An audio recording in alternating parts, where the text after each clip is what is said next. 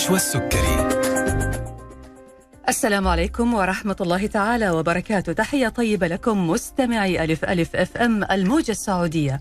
وأهلا وسهلا فيكم في حلقة جديدة من طبابة. معكم أنا نشوى السكري لمدة ساعة ابتداء من الآن وإلى الساعة 2 بعد الظهر وحوار طبي جديد مع ضيف جديد من ضيوفنا المميزين اللي دائما وأبدا بيشرفونا في برنامج طبابة على ألف ألف FM. مستمعينا الأعزاء إذا حابين تتواصلوا معنا من خلال عيادة طبابة بإمكانكم الاتصال على هاتف البرنامج 055 66 89 01 هذا رقم الواتس اللي ممكن ترسلوا عليه الرسائل. أما الاتصال فبإمكانكم التواصل معنا على هاتف البرنامج 012 61 61 100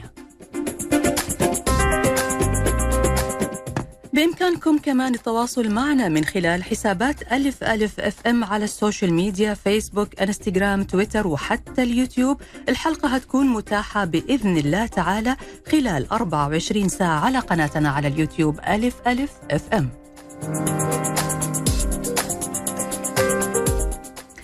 اليوم مستمعينا الأعزاء هو ال Valentine Day أو يقولوا عنه يوم الحب. كلمة غريبة علينا شوية كلمة أجنبية. إحنا يمكن آه، يعني بعض البعض منا يمشي وراء موضة اليوم الحب يمشي وراء الكلام. يعتبر إنه هذا اليوم اللي نحتفل فيه بالحب وبالمشاعر لكن في رأي آخر للبعض برضو وللأغلبية. ان الحب والمشاعر الجميلة غير مرتبطة بيوم في السنة. الحب إحساس صادق إحساس دائم ومستمر. تشعر فيه في كل يوم في كل دقيقة في كل لحظة. تشعر فيه بالكلمة بالموقف بالمشاعر الصادقة. الحب مو بالضرورة يكون مشاعر تربط بين رجل وامرأة. الحب ممكن يكون للأب للأم للأخ للأخت للابن للابنة للصديق للصديقة. الحب هي مشاعر أو هو مشاعر إنسانية بتربطنا ببعضنا البعض ما نحدها في يوم أو في لحظة أو في مناسبة. المفترض دائما طول ما إحنا فينا عرق ينبض وطول ما قلبنا بينبض لابد أنه إحنا نشعر اللي حوالينا واللي نعزهم بالحب وبمشاعرنا تجاههم كل لحظة وأنتم في حب وفي سعادة وفي راحة دائمة.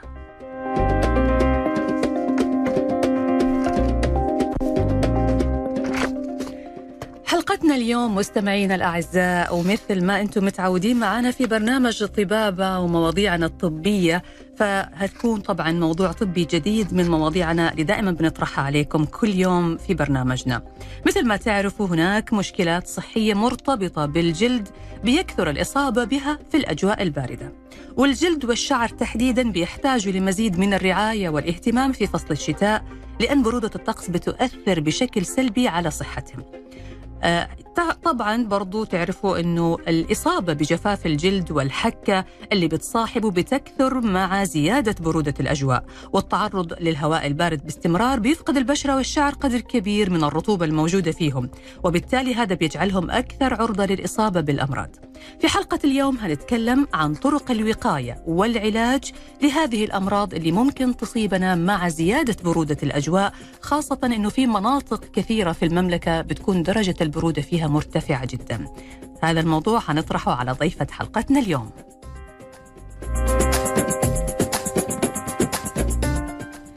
ضيفتنا اليوم الدكتورة ولاء خليل أخصائي أول الجلدية بمركز الدكتور سليمان فقيه الطبي بفرع النزهة.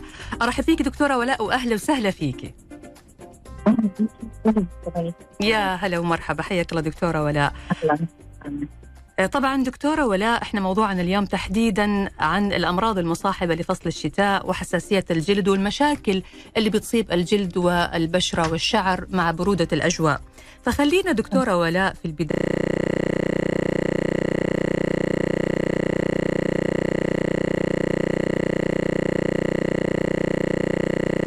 آه، نبدأ نتكلم عن آه، أبرز مشكلة بتجينا في الشتاء أو مع الجو البارد وهي جفاف الجلد. آه، إيش هو جفاف الجلد وليش بيحصل أصلا مع برودة الأجواء؟ تمام هو في البداية يعني عشان حابين إن إحنا نستمتع بالجو البارد بدون مشاكل نعم وطبعا بتقابلنا مشاكل كتير في البشرة وفي الشعر نتيجه التعرض للجو البارد فإزاي إن إحنا نتجنبها؟ تمام اولا بس حابة أوضح إن جفاف الجلد هو عرض مش مرض آه، يعني تعرض يعني حاجة إحنا بنحس بيها وكده طبعا بتحصل جدا في فصل الشتاء مع التعرض للجو البارد. هو عبارة عن إيه؟ آه يعني الماء أصلا مكون أساسي في طبقات الجلد بالذات الطبقات السطحيه ففقدان جزء من الماء آه بيأثر طبعا على آه ليونة ومرونه الجلد تمام فبنلاقي بيحصل جفاف الجلد مم.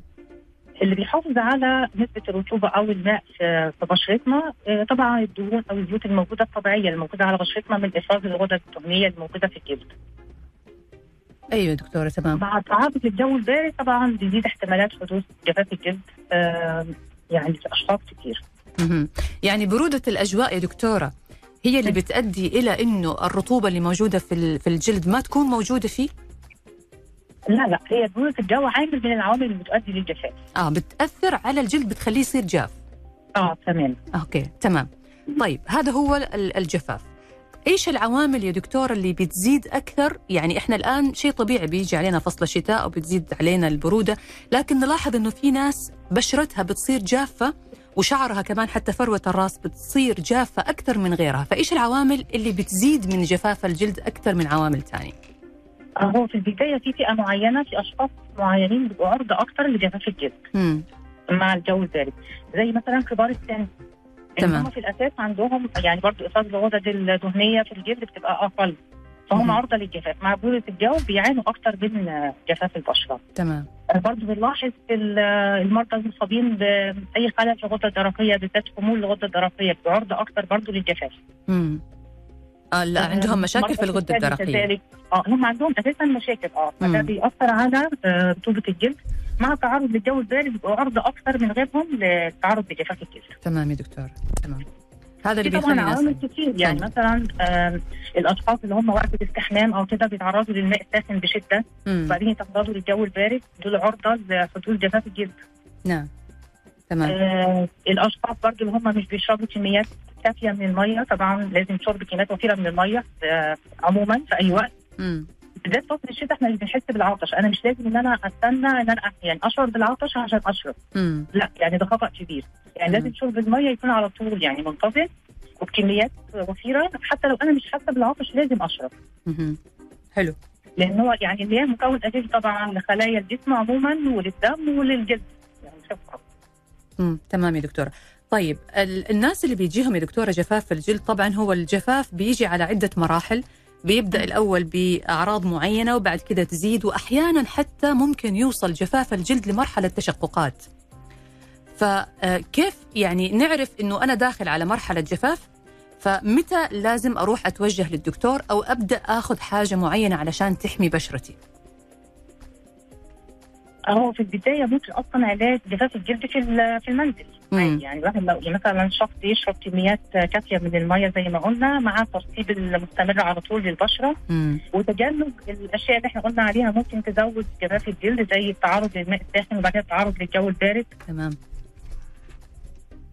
بس أو كده عدم استخدام المرطبات أو كده. فإحنا نستعمل مرطبات طبعا بصفة دورية على طول منتظمة. إمتى إن أنا أبدأ لا يعني أنا لازم أكشف أو أروح لطبيب جلدية عشان الجفاف. لو حصل تقشر زيادة في الجلد أو تشققات. أو مثلا من شدة الجفاف والتشققات دي نزيف من الجلد أحيانا بيحصل من شدة التشققات اللي بيطلع يعني دم بسيط من الجلد. أو لو أنا لاحظت إن في أعراض ثانية مثلا لو مصاحب ليها حكه أو احمرار أو أي أعراض في الجلد أنا يعني حاسة إن هي لأ غريبة هو مش مجرد جفاف يعني في أعراض ثانية زادت أو كده لازم برضه أتوجه لطبيب جلديه آه في حالة إن أنا برضه لو شخص بيشرب كميات كافية من المية باستمرار بيرطب جلده باستمرار على طول وفي نفس الوقت مش بيحس بتحسن لازم برضه أستشير الطبيب مم. يعني احتمال يكون عندي أي مشكلة أو خلل في جسمي يكون هو اللي بسبب الجفاف وأنا مش مدرك. طيب هذا. هذا. هذا يعني خلينا نسأل يا دكتورة كيف بيتم تشخيص الجفاف يعني كيف حضرتك كطبيبة طبعا بتقيم الحالة وتعرف إنه أيوه هذه حالة جفاف في الجلد هو طبيعي يعني لما بستقبل أي مريض عندنا في عيادتي الجلدية في مستشفى الدكتور سليمان فوقي فرع النزهه مم. آه، طبعا حسب شكوى المريض. أنا ب- يعني بتعامل معاه الأول لازم باخد الطريق المرضي بتاعه. يعني هو إمتى بدأت المشكلة دي عنده؟ آه، هل هي من الأول ولا هي فترة لسه قريبة حصلت المشكلة دي؟ مم. هل هي يعني أي في أي مرض عموما؟ هل هو يعني في استعداد وراثي أو في أشخاص ثانية في نفس العائله بيعانوا من نفس المشكلة أو لأ؟ طبعا لازم بسأله عن أي أمراض هو بيعاني منها. آه، خصوصا الأمراض المزمنة. آه، لو في أي أدوية بياخدها لأن في بعض الأدوية كل المريض بياخدها وهي اللي بتسبب برضه جفاف الجلد وهو برضه مش مدرك ان هي السبب. آه، زي الأدوية اللي هي بتعمل على خفض الكوليسترول والدهون في الدم آه، في أدوية زي مشتقات فيتامين الف إحنا بنوصفها للمرضى بتوعنا اللي بيعانوا من حب الشباب دي برضه بسبب جفاف الجلد فلازم ناخد تاريخ مرضي آه، يعني كل التفاصيل من المريض ده. أول شيء تمام آه بعد كده طبعا لازم الفحص يعني أنا بفحص بشرة المريض أو المريضة وبشوف درجة الجفاف هل هي مجرد خشونة بس في الجلد وعدم ليونة أو مرونة ولا في يعني أعراض ثانية في تقشر في تشققات. آه هل في أعراض مصاحبة يعني آه مثلا في احمرار في المنطقة في أي حبوب آه أو أي حاجة أعراض ثانية غير الجفاف. تمام. آه بيختلف طبعا التعامل مع الحالة على حسب. ممتاز. ولازم طبعا حضرتك تاخذي يعني التاريخ بالكامل للمريض تمام. علشان تقدري تحددي سبب الجفاف إيش بالضبط. هل هو من الجو ولا من أشياء ثانية حلقتنا مستمرة معك دكتورة ولاء خليل أخصائية أول أو أخصائي أول الجلدية بمركز الدكتور سليمان فقيه الطبي بفرع النزهة. لكن هنطلع فاصل قصير ونرجع بعد نكمل حوارنا. لازلنا نستقبل أسئلتكم وأي استفسار حابين توجهوه للدكتورة ولاء على واتس البرنامج 055 66 89 01 فاصل ونواصل.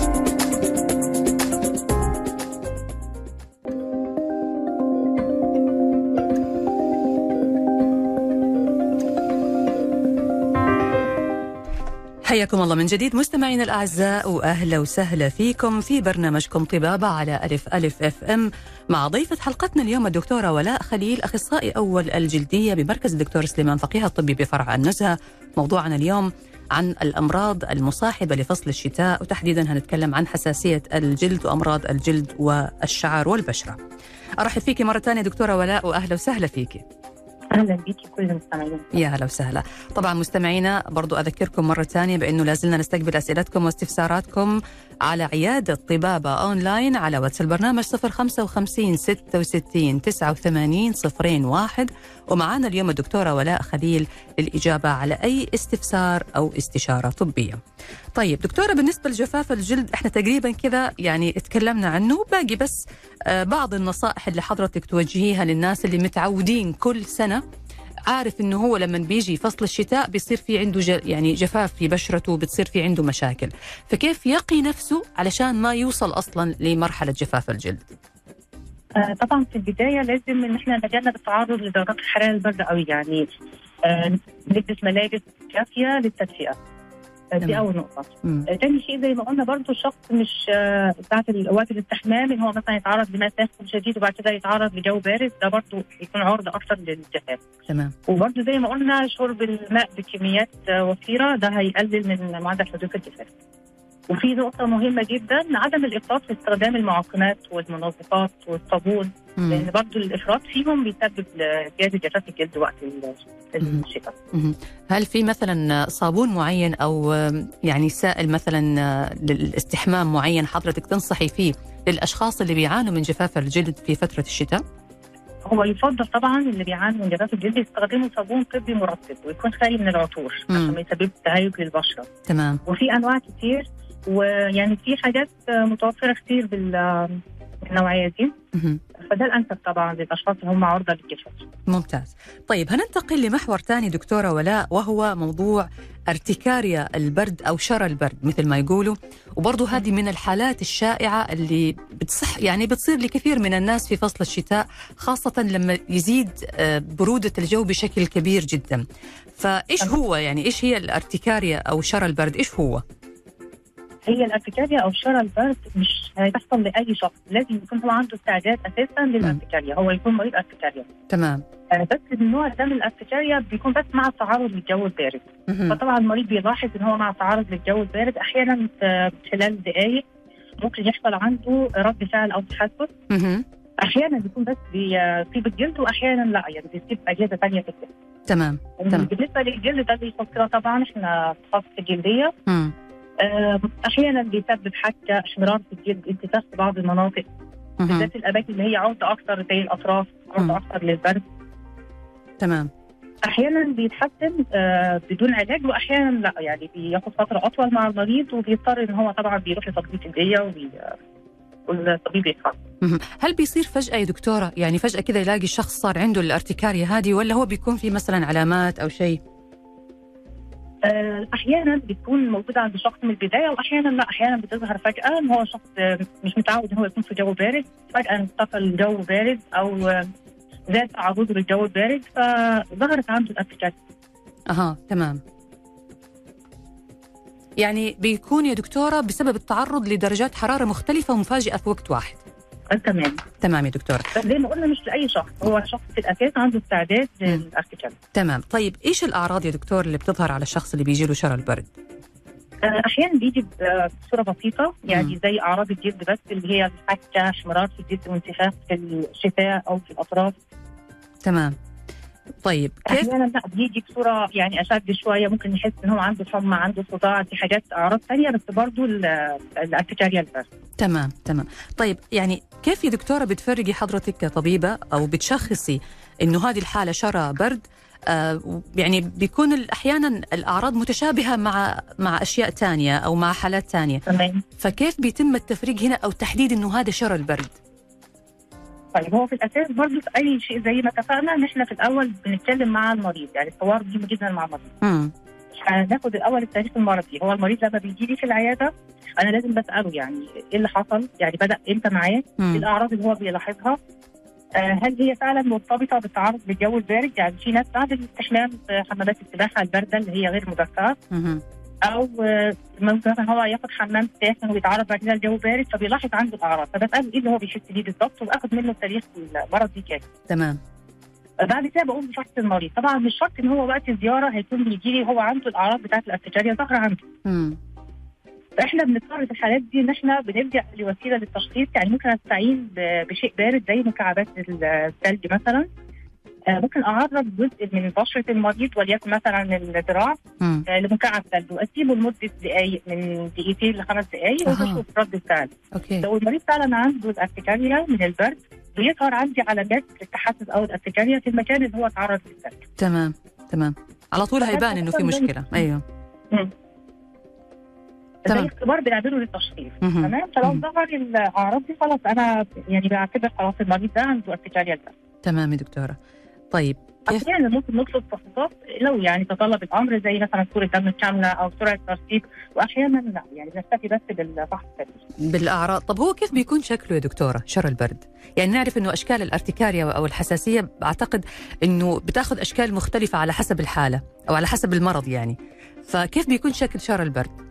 هو أغلب أنواع الارتكاريا بيكون فيها احمرار في الجلد وانتفاخ اللي بنسميها ارتكاريا امم وبيكون فيها طبعا مصاحبه بحكه شديده ممكن يعني ف- بس مع شرى البرد إحنا إزاي بنشخص إن هو ارتكاريا أو شرى البرد؟ إن هو مرتبط مع التعرض للجو البارد. وطبعا لازم نستبعد باقي أسباب الارتكاريا عشان أكون خلاص متأكدة إن هو ده السبب الوحيد عندي. تمام تمام. طيب فبرضه عن طريق التاريخ المرضي بتاعه آه، ممكن في بعض الأحيان نطلب له تحاليل آه، نسبة الحساسية أو مسببات الحساسية اللي هي في الأطعمة أو المواد المستنشقه. بحيث إن أنا خلاص لو ما لقيتش أي سبب تاني واضح عندي بيكون هو ده السبب. مهم. تمام هل يا دكتورة في عوامل تانية ممكن تساعد مع برودة الجو في إنه يعني لو شخص ما كان عنده استعداد لإنه يصاب بشرى البرد لكن في عوامل ممكن مع البرد تخلي هذا الاستعداد موجود عنده. مثلا يعني سيدات ربات البيت بتنظف البيت بتستخدم منظفات بتستخدم معقمات آه، أنواع معينة للتنظيف ممكن تكون قاسية شوية. فهل هذه الأشياء ممكن تساعد مع برودة الجو إنها تزود عندها الاستعداد للإصابة بشرى البرد أو الارتكاريا آه لا هي فعلا استخدام المنظفات بكثرة أو استعمال الماء بكثرة أو الصابون آه، ممكن يؤدي لمشاكل ثانية في البشرة مع البرد مم. لكن مش شرى البرد لا شرى البرد بيكون استعداد عند الشخص استعداد له لنفس الحالة آه. بس فقط للبرد تمام. مم. تمام طيب بس تعرض للبرد لكن تأثير المنظفات أو أي مواد كيماوية أو كده ملامسه للبشره ما لها علاقة لازم تسبب آه يعني زيادة في شدة أمراض ثانية برضه للصحبه للبرد يعني زي الإديمة مم. ونتكلم عنها برضه إن شاء الله أكيد طيب كيف بيتم العلاج يا دكتورة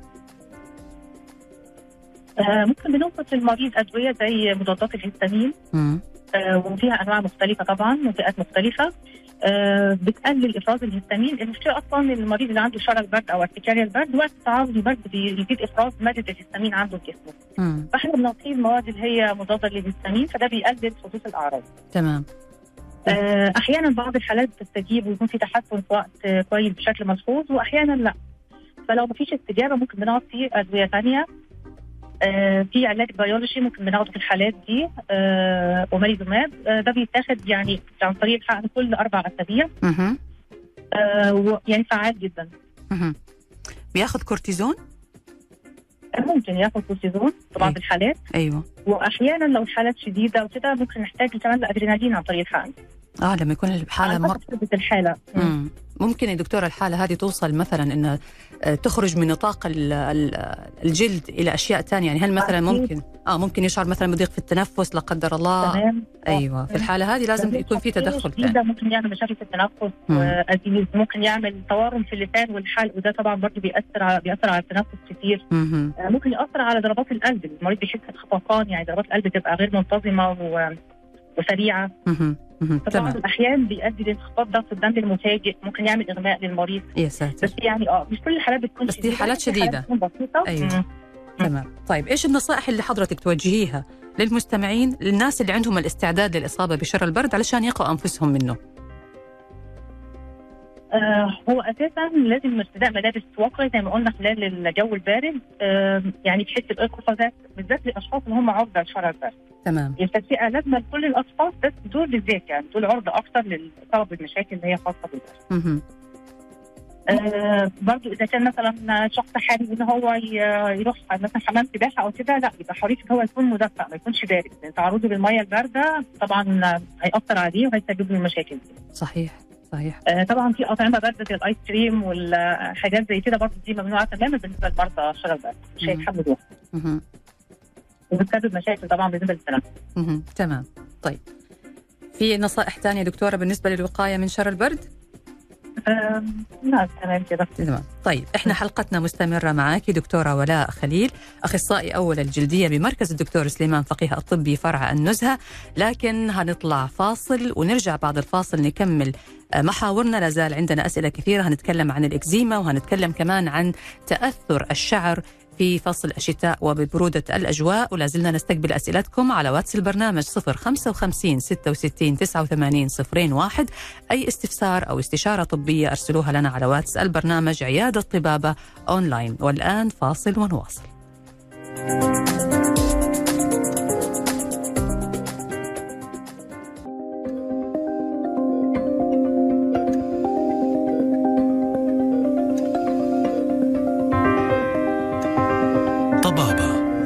مع نشوى السكري حياكم الله من جديد. مستمعينا الأعزاء وأهلا وسهلا فيكم في برنامجكم طبابة على ألف ألف أف أم الموجة السعودية. ومع ضيفة حلقتنا اليوم الدكتورة ولاء خليل أخصائي أول جلدية بمركز الدكتور سليمان فقيه الطبي فرع النزهة. وموضوعنا اليوم عن الأمراض المصاحبة لفصل الشتاء وتحديدا حساسية الجلد وفروة الرأس ومشاكل الشعر. أرحب فيك مرة ثانية دكتورة ولاء وأهلا وسهلا فيك أهلا بيكي كل المستمعين الله يسلمك. كمان آه بذكركم مرة ثانية أنه لازلنا نستقبل أسئلتكم على واتس البرنامج 055 66 89 صفرين واحد والدكتورة ولاء موجودة معنا يعني مشكورة للإجابة على أي استفسار أو استشارة طبية. طيب دكتور إحنا تكلمنا عن جفاف الجلد وتكلمنا عن ارتكاريا البرد أو شرى ال- البرد. حابين كمان نعرف من حضرتك الإكزيما. إيه، الإكزيما هل هي تعتبر نوع من أنواع الحساسية ولا هي حاجة تانية ولا إيش علاقتها مع ال- البرد يعني وفصل الشتاء؟ لا هي بالفعل نوع من أنواع حساسيه الجسم. آه، هي الإكزيما مش بيكون سببها البرد بس طبعا البرد بيكون من العوامل ان هي بيزيد من حدتها تمام تمام لكن هي الإكزيما طبعا آه من أنواع حساسيه الجلد وبتكون شكل من أشكال التهاب الجلد المزمن. الغير معطي والنقطة دي مهمة جدا إحنا بنستقبل حالات كتير اكزيما بيكون عندهم مخاوف شوية يعني هل ده بيعدي أو لأ؟ بيبقى خايف على المحيطين بيه يعني بيجي المريض أو المريضه مثلا هل ممكن أعدي أولادي أو المرض ده للمحيطين. فهو طبعا غير معدي تمام. طب إيش أعراضها وإيش عوامل الخطر اللي ممكن تصبح الإكزيما فيها حالة مرضية يعني خطيرة؟ وصلنا لمرحلة متقدمة. هو في البداية لازم نوضح إن الاكزيما لها استعداد وراثي. يعني العامل الوراثي بناء على الدراسات مهم جدا. مم. بتبقى موجودة في تاريخ عائلي للإصابة بيها وبتبقى ليها ارتباط بعوامل جينية موجودة في في الأشخاص اللي بيصابوا تمام.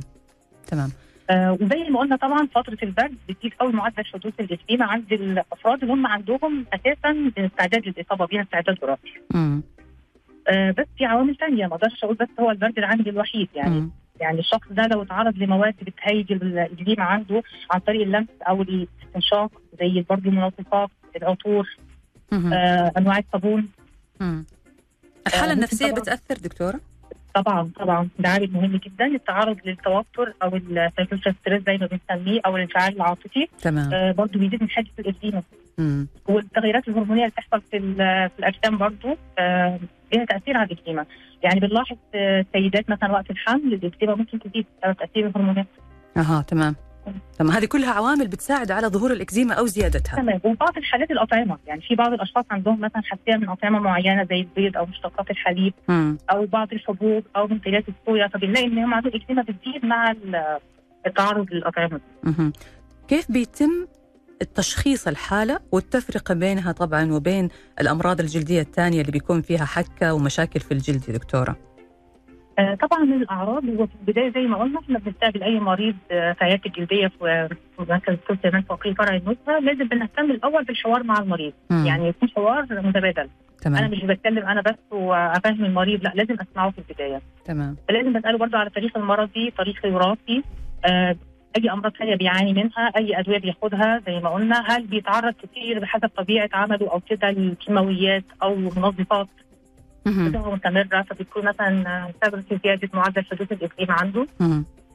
آه، ده في البداية طبعا لازم التاريخ المرضي مع المريض وبعد كده أنا بفحص المريض وبشوف الأعراض. تمام. آه، أعراض الاكزيما في الغالب طبعا بتيجي بجفاف في الجلد وحكه شديده احمرار في بعض المناطق. آه، بيبقى فيه تقشر أو زيادة في سمك الجلد. في بعض المناطق بيبقى فيها اسمرار أو آه، اسوداد في بعض المناطق برضه نتيجة الإكزيما. وفي أماكن معينة بتبقى أكثر عرضة للإكزيما زي باطن اليدين والقدمين. آه، باطن الركبة آه، في في الرقبة مم. والوجه أحيانا برضه بيتأثر بالسيل. بتكون على شكل بقع حمراء يا دكتورة ولا حبوب حمراء ولا زي الشرى كذا زي الخرايط اللي تظهر في الجلد آه لا بتكون آه، بقعة حمراء وفيها آه غالبا خشونه في الجلد وتقشر أها تمام. وزيادة في سمك الجلد. تمام. بس زيادة سمك الجلد في الحالات اللي هي المزمنه اللي هي لها فتره طويله كيف بيتم العلاج يا دكتورة؟ آه هو طبعا في البداية لازم التشخيص السليم. يعني لو وصلنا للتشخيص السليم على بناء على حسب التشخيص وحسب شدة الحالة بندي العلاج بس. عاوزه أنبه برضه في بعض الأحيان إحنا بنحتاج ناخد خزعة من الجلد أو عينة من الجلد. تمام. آه، ف يعني أنا بلاحظ في بعض المرضى لما بقول لهم في أي حاجة لتاكيد التشخيص أو إن إحنا خلاص نتأكد إن هي فعلا اكزيما اللي في تشابه بين آه، بعض الأمراض الجلدية. المريض بيتخوف من موضوع الخزعه. يعني إزاي هتاخدوا آه، جزء من الجلد اولا هو جزء بسيط جدا. صغير في الغالب حوالي 3 مللي أو 4 مللي بس من الجلد. آه مفيش أي مشاكل أو مضاعفات بتحصل بعدها مم. ومش معنى إن أنا آه بقول للمريض إن أنا هاخد خزعه من الجلد عشان ااكد التشخيص إن هو عنده حاجة خطيرة أو ده مؤشر لخطوره المرض لا اطلاقا مم. بس هي مجرد وسيلة لتأكيد التشخيص وللاطمئنان طبعا الاطمئنان يعني أيوة. مش كل الأحوال بنطلبها لا يعني آه بعض الأحيان مم. تمام طيب وفي الحالة هذه دكتورة العلاج بيكون طبعا بناء على تشخيص الحالة والتأكد من إنه وعلى فعلا شدتها. وعلى شدتها نعم. بيكون بكريمات بيكون بأدوية معينة بيكون بإبر كيف بيكون؟ آه يعني حالات آه، متنوعة آه، بس في البداية أحب برضو إن أنا أنوه إن ما فيش علاج نهائي للاكزيما يعني هي المريض عنده استعداد وراثي في أي وقت هو بيكون عرضة ليها. بس إحنا العلاج بيهدف إن إحنا بنعمل ترميم للجلد المصاب بالاكزيما مهم. ونمنع حدوث نوبات الأعراض الشديدة قدر الامكان وكيف بيكون المنع؟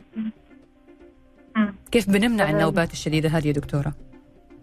آه، اولا استخدام المرطبات بصفة دورية وتكون مرطبات طبية زي ما قلنا آه، وتكون خالية من العطور لأن لو في مرطب فيه عطر ده في الأساس ممكن يهيج حدوث الاكزيما تمام تمام okay آه، برضو بنعطي المريض مضادات الهستامين عن طريق الفم ده عشان يقلل الحكه ويقلل برضو ال- الأعراض مم. صحوة الاكزيما أدوية الحساسية تمام تمام. آه، العلاج الأساسي بيكون آه، ممكن آه، مراهم أو كريمات الكورتيكوسترويد الموضعي. آه، في بعض الأنواع الثانية زي آه، الدكروليمس أو ال pimecrolimus دول calcineurin inhibitor يعني غير الكورتيكوستيرويد. آه، برضو على شكل مراهم أو كريمات. بتهدي وبتلطف من الإحساس بال- بالحكة وبالإحمرار طبعا. كوسيله علاج طبعا. وعلاج. تمام. آه بس المراهم دي إحنا بنستخدمها في حالات الاكزيما النشطة. لكن لو مريض الاكزيما عنده فترة آه، راحة من الاكزيما ما عندوش اكزيما نشطة موجودة لا خلاص بنكتفي باستعمال المرطبات مهم. ولازم يستمر عليها. يعني يعني يصير يستمر. جزء من حياته.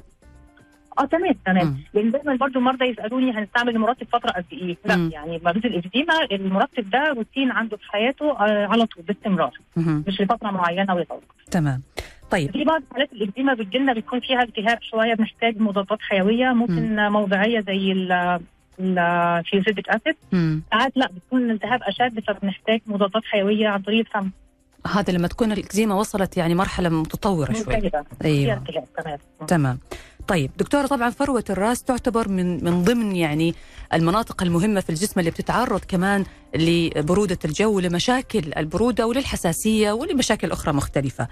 فبداية يعني إحنا نعرف إنه كمان الشعر بيتأثر في فصل الشتاء ومع برودة الأجواء بمشاكل مختلفة. أبرز هذه المشاكل يا دكتورة يمكن جفاف فروة الراس وتساقط آه، الشعر. بس هجاوب مع حضرتك أو هنجاوب على هذا السؤال مع حضرتك بعد الفاصل لأنه جاء الآن وقت الفاصل. هنطلع فاصل قصير نستقبل في هذا الفاصل برضو أسئلتكم ونجاوب عليها إن شاء الله بعد ما نرجع من الفاصل على واتس البرنامج 055 66 89 صفرين واحد. فاصل وراجعين.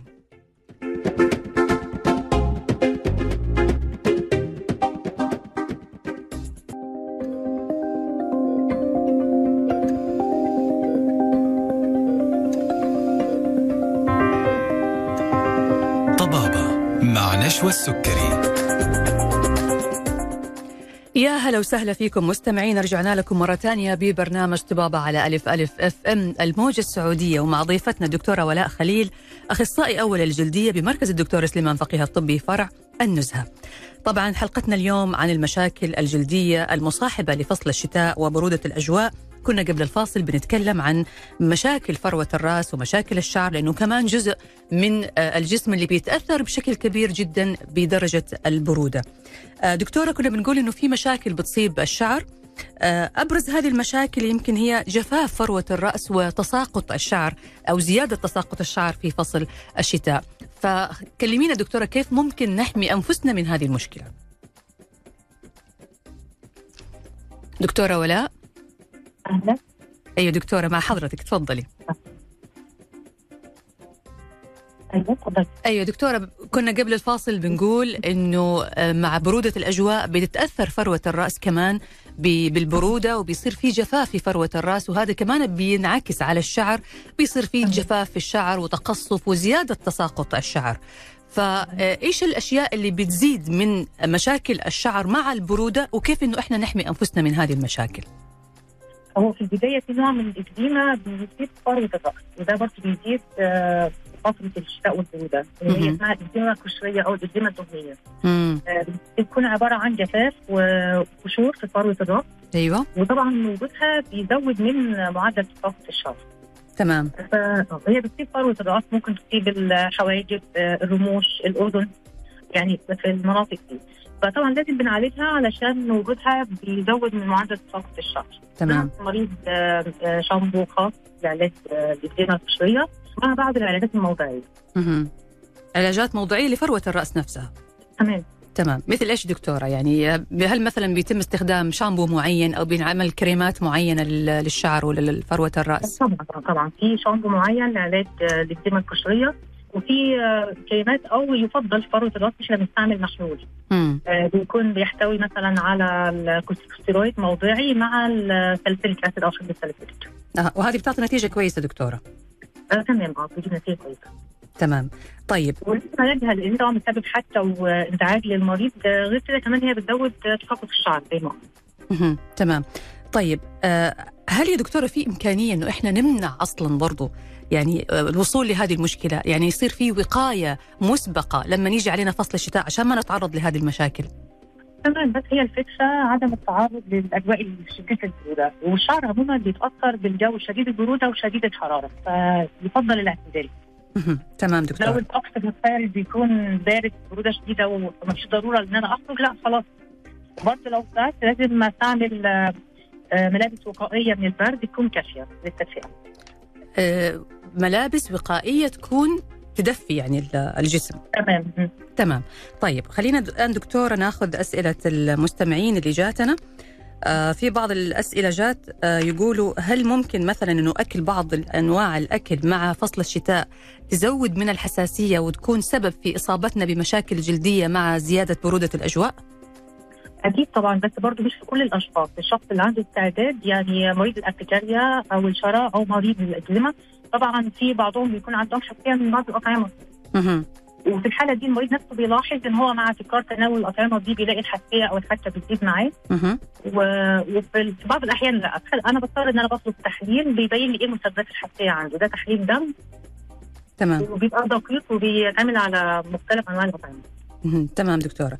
طيب في عندنا سؤال دكتورة يقول صديقي يعاني من حبوب صغيرة في جسمه بتزيد مع فصل الشتاء وبتسبب حكة. ممكن من قبل أربع سنوات وهو عنده هذه المشكلة. فإيش نصيحة الدكتورة؟ هو طبعا لازم يتوجه لطبيب جلدية عشان يتم فحصه. واخذ التدريب المرضي منه زي ما قلنا لأن في أمراض جلدية كتير طبعا بتسبب حبوب في الجلد وممكن برضه يصاحبها حتى. قد يكون هو مريض اكزيما ويكون طبعا فصل الشتاء ده شيء وارد. طبعا لازم الطبيب يفحصه كويس ولو احتاج أي فحوصات طبعا هو بيعمل كده مهم. تمام دكتورة طيب في كمان عندنا سؤال تاني يقول السلام عليكم. عندي قشرة وحكة وتساقط كثيف في الشعر وأيضا قشرة وحكة في الذقن أسفل الفم. يبدو يا دكتورة أنه هذه الحالة بتزيد معاه في فصل الشتاء أو مع برودة الأجواء. فإيش نصيحة حضرتك؟ أكيد مم. أكيد أه. ده اللي اتكلمنا عنه اللي هي الاكزيما القشرية أو الاكزيما الدهنية. هي فعلا بتصيب فروة الرأس واحيانا الحواجب والرموش. وفي الرجال بتيجي في منطقة اللحيه تمام. وزي ما قلنا بتبقى فيها حتى فيها جفاف في المنطقة وفي تقشر وقشور ظاهره طبعا بتزعج المريض جدا. مم. آه وبتزيد فعلا فصل الشتاء مع التعرض للبرودة. مهم. آه بس بيكون علاجها بسيط بس هي فعلا مزمنة. يعني زي كل حالات الاكزيما ما فيش علاج نهائي ليها بس بتتحسن كتير. وزي ما قلنا قبل كده إن هي بتتحسن ببعض أنواع الشامبو الخاصة بالاكزيما القشريه وبعض العلاجات الموضعية. مم. علاجات موضعية كريمات ومراهم. ممكن تعالج آه آه، تمام بس في منطقة اللحية وفي منطقة الشعر مم. يفضل إحنا بنستعمل زي ما قلنا سوليوشن أو محلول. محلول تمام. مناسب أكثر للمنطقه اللي فيها شعر تمام. مهم. تمام. طيب في دكتورة برضو سؤال يقول أعاني من حكة متنقلة بالجلد من مكان لآخر. آه، توجهت لطبيبة الجلدية فأخبرني أنها نتيجة مشتركة لشد عصبي أو حالة نفسية. بالإضافة إلى أن الاستحمام اليومي آه هو يعني بياخذ آه، يعني بياخذ حمام يومي ما شاء الله يقول نصحني بتقليل عدد مرات الاستحمام لأنه واضح الاستحمام اليومي بيسبب له مشكلة واستعمال الكريمات المرطبة فهل هذا التشخيص سليم؟ آه، هو طبعا بناء على فحص المريض طبعا بيتبين هل التشخيص سليم أو لا بس الكلام ده صحيح يعني مم. المرضى اللي عندهم حساسية جلد أو اكزيما فعلا الحالة النفسية أو التوتر العصبي آه، بيأثر عليها جدا وبيزود شدتها مم. وفي نفس الوقت كثرة الاستحمام آه، بطريقة مفرطة آه، برضه بيزود اللي هو بيزود جفاف الجلد إحنا بنتخلص من الزيوت والدهون الطبيعية صح. الموجودة في بشرتنا فده مم. بيزود جفاف الجلد وبيزود الحكه والإصابة بالاكزيما مهم. فالكلام صحيح لكن طبعا تشخيص الدكتور كان بناء على فحص المريض تمام هو هو يعني الاستحمام اليومي بيكون سبب مع برودة الأجواء كمان لما يكون بموية حارة وأكيد بموية حارة وبعدين يتعرض شديد السخونة مم. أو والفترات طويلة يعني ما فيش مشكلة لو الاستحمام يومي بس ال- ال- المياه تكون فترة. ما يكونش درجة الحرارة شديده يعني شديده السخونة. وفي نفس الوقت مش لفترات طويلة يعني. الإفراط في استعمال الصابون والمية السخنة لفترات طويلة طبعا بيزود حدوث الجفاف والاكزيما في الجلد. وبرضو أكيد حضرتك ممكن مثلا تنصحيه إنه يغير نوع الصابون اللي بيستخدمه أو يجيب زي ما قلتي. زي ما قلنا تمام. آه صابون طبي مرطب يكون خالي من العطور تمام تمام دكتورة. طيب واستعمال المرطب آه، يعني بالذات في الوقت اللي بعد الاستحمام مباشرة والجسم رطب بيكون مم. مهم جدا بعد الاستحمام مباشرة عشان يعوض. الدهون اللي فقدها ال- الجلد تمام. تمام في كمان دكتورة سؤال يقول أستخدم gel minoxidil forte لإنبات الشعر في أماكن الصلع الموجودة برأسي فهل هو بالفعل فعال ومتى تظهر النتيجة؟ آه لكن النيوكوتيزيل سواء سبراي أو جل فعال جدا مم. آه بس هو الفكرة إن هو لازم يكون في استمرارية في العلاج ما ينفعش المريض إن هو يوقفه مهم. لكن فعال جدا وآمن إلى حد كبير آه بس النتيجة النتيجة عموما مع أي علاج للشعر بتبدأ تظهر يعني بدايات النتيجة يعني من خلال شهرين لثلاث شهور والنتيجة النهائية عشان أقدر أقول لا شعري اتحسن. حوالي ست شهور. ستة شهور عشان آه، يبدأ عشان يشوف نتيجة. آه لا النتيجة النهائية اللي أنا خلاص أنا satisfied أنا راضي بالنتيجة وحاسس لا يعني في تغيير. آه يعني النتيجة النهائية بعد ستة شهور لكن هو متى يبدأ يلمس النتيجة؟ بعد كم؟ بعد شهرين بعد لثلاث شهرين إلى ثلاث شهور. شهرين لثلاث شهور تمام. تمام. طيب سؤال ثاني دكتورة عن الفول السوداني. يقول هل يزيد الفول السوداني من الإكزيما؟ وما هي الأطعمة الأخرى التي تؤثر على الإكزيما؟ آه وارد طبعا بس مش في كل الأشخاص. مش أي شخص عنده إكزيما الفول السوداني هيزودها. بس في بعض الأشخاص عندهم تحسس من الفول السوداني أو بعض الحبوب أو البيض أو مشتقات الحليب زي ما قلنا. آه فده بيخليهم آه يعني بيزود آه تهيج أو آه نشاط الإكزيما. أها. يعني هي بتختلف من شخص للتاني. أكيد أكيد آه. وده يعني المريض ده نفسه بيلاحظ أو بيقول أنا بعد ما آكل مثلا فول سوداني أو شيء معين أو مشتقات حليب آه أو بيض أي شيء أنا بلاحظ الفته بتزيد. آه، بناء على ملاحظة المريض لو هو مش قادر يلاحظ أو هو مش بيربطها بأطعمة معينة إحنا بنطلب له التحليل الذاتي التحليل اللي هو التحليل الجيني هذا الخاص بالحساسية. دكتورة حضرتك تقصدي ولا التحليل الهستامين اي IgE screen إحنا بنطلبه في حالات ال- حساسيه الجلد أو الارتكاريا أو الاكزيما اللي ملهاش سبب واضح يعني مرتبط أيوة. بالأطعمة أو بالمواد. هل فعلا يا دكتور هذا التحليل بيحدد سبب الحساسية أو سبب المادة اللي بتزود الهستامين وبتعمل حساسية عند الإنسان؟ وممكن إنه الشخص ياخذ دواء معين أو ياخذ يعني زي مضاد لهذه المشكلة وبالتالي يتخلص من الحساسية هذه؟ أكيد هي بتوضح طبعا اسباب الحساسيه أه وإحنا بنطلب منه هو يتجنبها يعني أنا لو عندي حساسيه من الفول السوداني خلاص أنا بقول للمريض لا تجنب إن أنت تاكل الفول السوداني. وممكن هو يكون عنده حساسيه من بعض الأطعمة وبعد فترة بتتحسن. فبيرجع تاني إن هو يعني بيختبر آه، الأطعمة دي وبيشوف يعني هل لو اخذها آه، أو ممكن عن طريق الاختبار تاني في التحليل. آه، برضه بيظهر لو الحساسية خلاص اختفت من عنده أو لأ لكن. مفيش علاج معين مضاد لمواد معينة بتسبب حساسية. يعني برضه هو بياخد مضادات الهستامين والعلاج ال- العام لحساسيه الجلد بس إحنا بنعمل التحليل عشان ننبهه إن هو عنده حساسية من بعض المواد يعني حاول تتجنبها. أو تمام. تقلل منها. تمام. طيب دكتورة إحنا بكل أسف وصلنا إلى ختام حلقتنا اليوم. كان في باقي عندنا أسئلة بس الحقيقة يعني الوقت داهمنا بسرعة. أنا بشكرك جزيل الشكر الدكتوره ولاء خليل أخصائي أول جلدية بمركز الدكتور سليمان فقيه الطبي فرع النزهة. شكرا لوجودك معنا دكتورة ولاء ولي يعني قبولك الاستضافة. أثريتي حلقتنا حقيقة وسعدنا بوجودك. شكرا ليكي ولكل المستمعين والمستمعات وبشكركم على إتاحة الفرصة إن أنا أتواصل مع المستمعين. الله يسعدك. شكرا. واهلا بكم. أهلا وسهلا. الشكر موصول لكم أنتم أيضا مستمعين الأعزاء مستمعي ألف ألف وتحديدا مستمعي برنامجنا طبابة شكرا لكم وشكرا لتواصلكم وتفاعلكم معنا. نلقاكم على خير إن شاء الله في حلقة الغد مع برنامج طبابة حلقة جديدة وضيف جديد وموضوع جديد. ولذلك أحب أقول لكم في نهاية هذه الحلقة بأنه إحنا اليوم يعني يوم الحب إنه في كل لحظة وفي كل دقيقة وفي كل ساعة استمتعوا بالحياة واستمتعوا بوجود من تحبون في حياتكم. عبروا لهم عن مشاعرهم. لا تنتظروا يوم يجيكم. مو بالضرورة إنه يكون يوم واحد في السنة هو اللي نقول فيه أو نعبر فيه عن مشاعرنا الجميلة.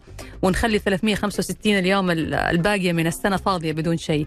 كل لحظة قولوا للي حواليكم وقولوا للأعزاء اللي على قلوبكم وقولوا للي تحبوهم إنكم فعلا تحبوهم إنهم عزيزين عليكم. كل عام وكل يوم وكل لحظة وأنتم في حب وسلام وسعادة وأمان. تقبلوا تحياتي أنا نشوى السكري ومخرج الحلقة رائد باراجي في حفظ الله ورعايته.